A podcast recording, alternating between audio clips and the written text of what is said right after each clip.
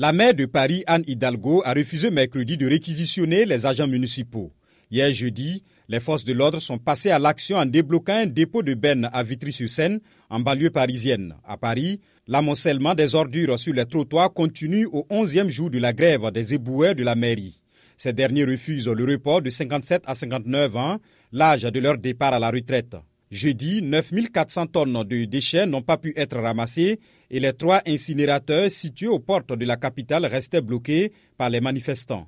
Le préfet de police de Paris, Laurent Nunez, a annoncé qu'il signerait la décision de réquisition d'agents pour permettre d'évacuer la plupart des déchets et faire en sorte qu'un service de collecte puisse se mettre en place. Paris, ville la plus visitée au monde avec 34,5 millions de touristes recensés en 2022 selon les autorités, doit composer avec une grogne sociale liée à une réforme des retraites voulue par le président Emmanuel Macron à laquelle beaucoup de Français sont hostiles.